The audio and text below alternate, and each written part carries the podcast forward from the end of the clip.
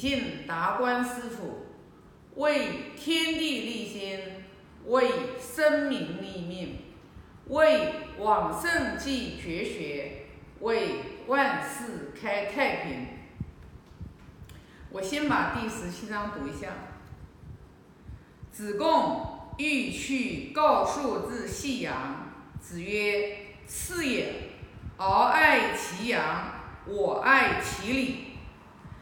那这一章讲的是子贡想要把这个就是告树之礼的这个羊，就是一先的一个就是活羊，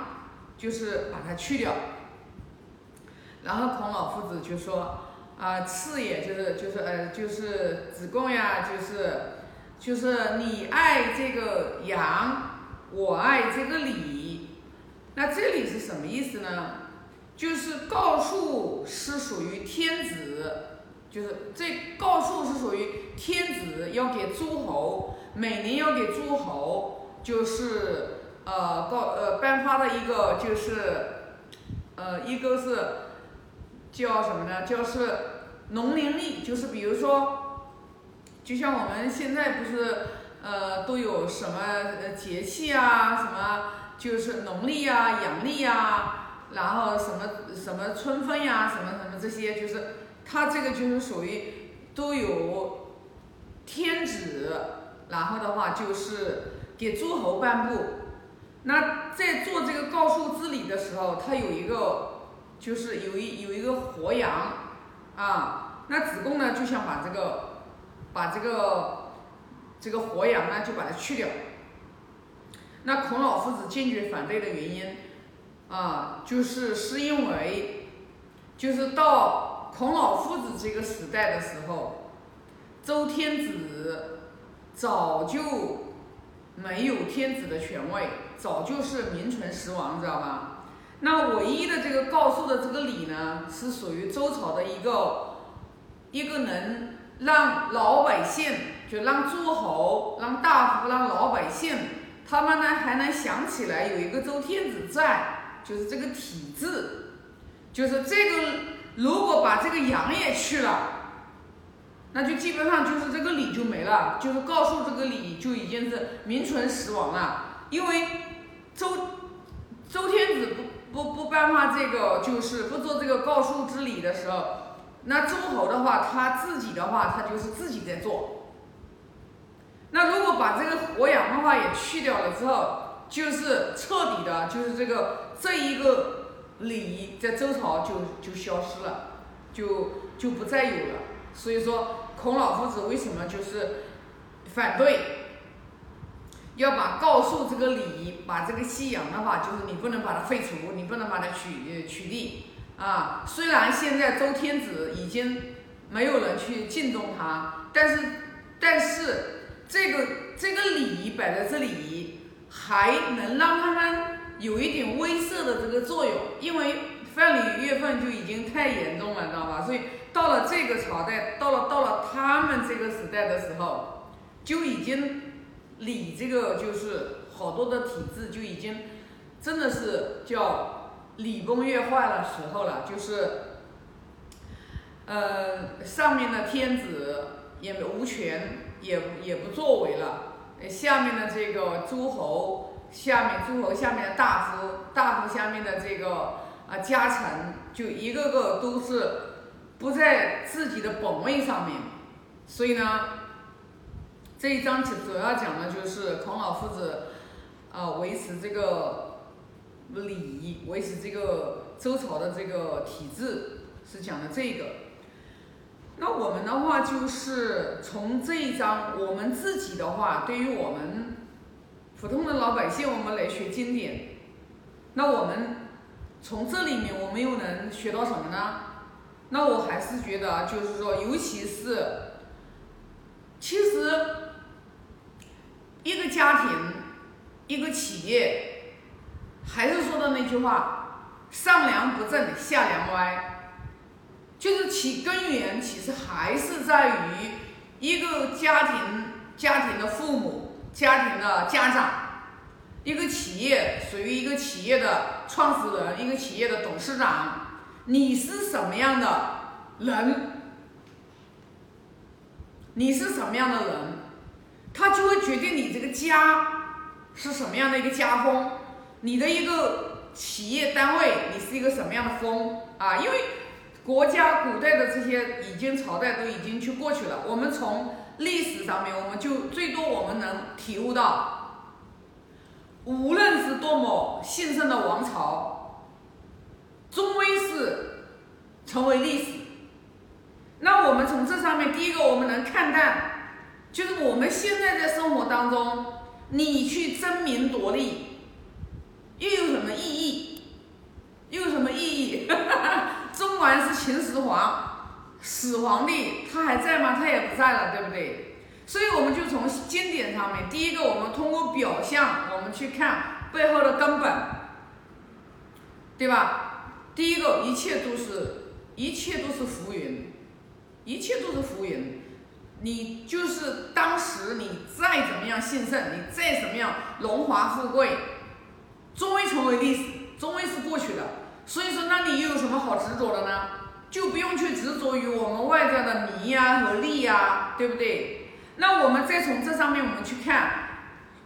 古代的圣王明君修持的好的，他的人生状态又是一种什么样子的状态？我们孔老夫子在那个年代，我们虽然没有得到中位，啊，没有为那个朝代，就是，呃，这个某一个诸侯国，然后去把他这个扶到那个王的那个位置上面去，那又如何？但是我们孔老夫子做了一件非常伟大的事情，就是他通过他自己，把古圣王明君的智慧来。教书育人，然后通过他述而不作，把圣王明君的这种仁德和仁政往后传，传承了几千年。那我们从这里面，我们就应该看到中华民族的传统文化的经典，不用说到现在五千年，再往后传承五千年、一万年，我相信地球不毁灭，这个智慧伟大的智慧，它一一直会往后传承。为什么呢？因为它能让我们每一个人明理了之后，你活得自在，你活得你活得自在，活得坦荡。你在人世间，你可以的话，就是一个人，你明理了之后，你明白了，就是说，你活着的全部意义，并不是说为了你自己去追求一些挣钱，贪图一点名，贪图一点利，不是的。你活着的全部的意义是什么？你就是要让你自己的灵魂变得更高贵。你要让你的灵魂变得更高贵，除了你明理之后，你要么不做事，你要做事，你都是帮，为了是帮别人的，助人利他的。你要么不说话，你说出来的话都是帮别人的，都是提升别人正能量的，都是为别人好的，替别人着想的。你又有智慧了，一些人你发现这些人根本你讲了他也不会听了，你也适可而止了，你也不会去好为人师了，你能看到因缘的点，你去随缘度化别人了，那你人生活着的意义你就体现出来了呀，你就体现出来了呀，对不对？所以说我们学经典。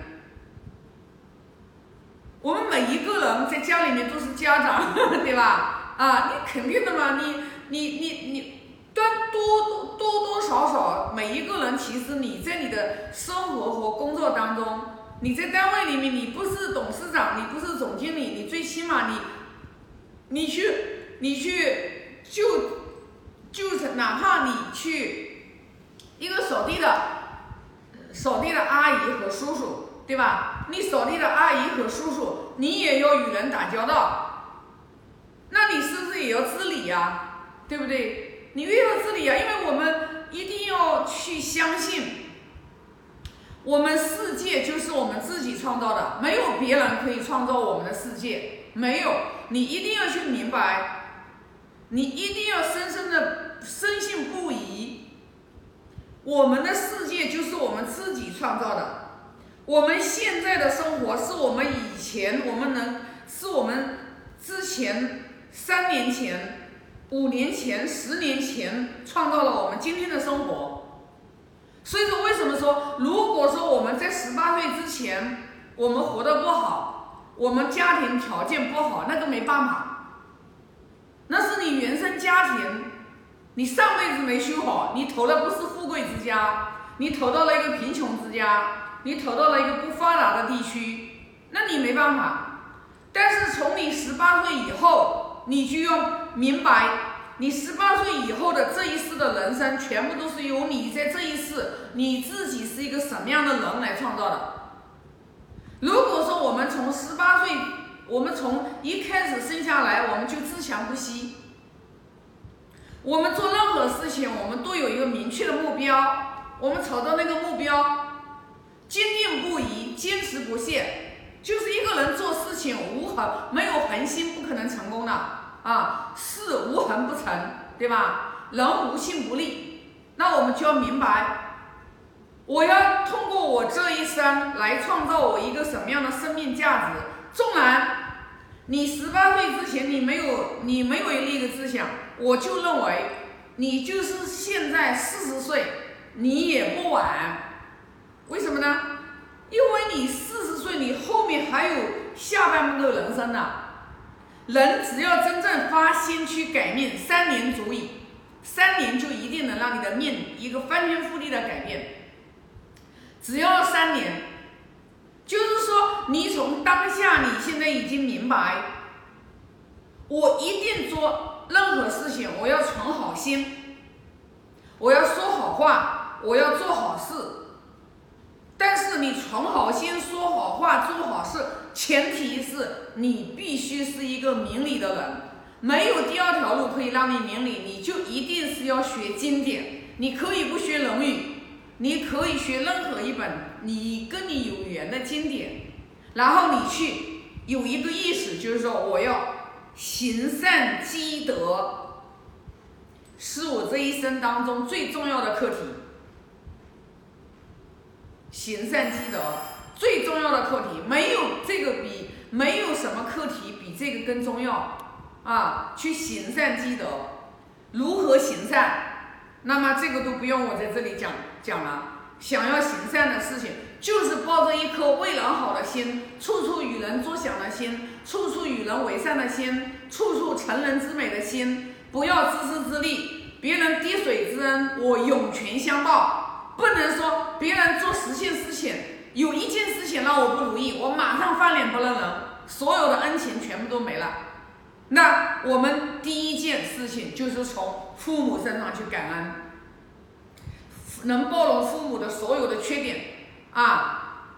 纵然父母哪怕就是一个很很恶的人，你纵然他是这样的人，他给了你生命，你都要有一颗感恩之心。然后去帮父母赎他的罪，你都要有这样的一颗心，否则没有办法，人生否则没有办法，没有第二条路可以走啊。那么这这就是我就是今天对十七章啊我的个人的理解啊。那我现在做个发个大愿。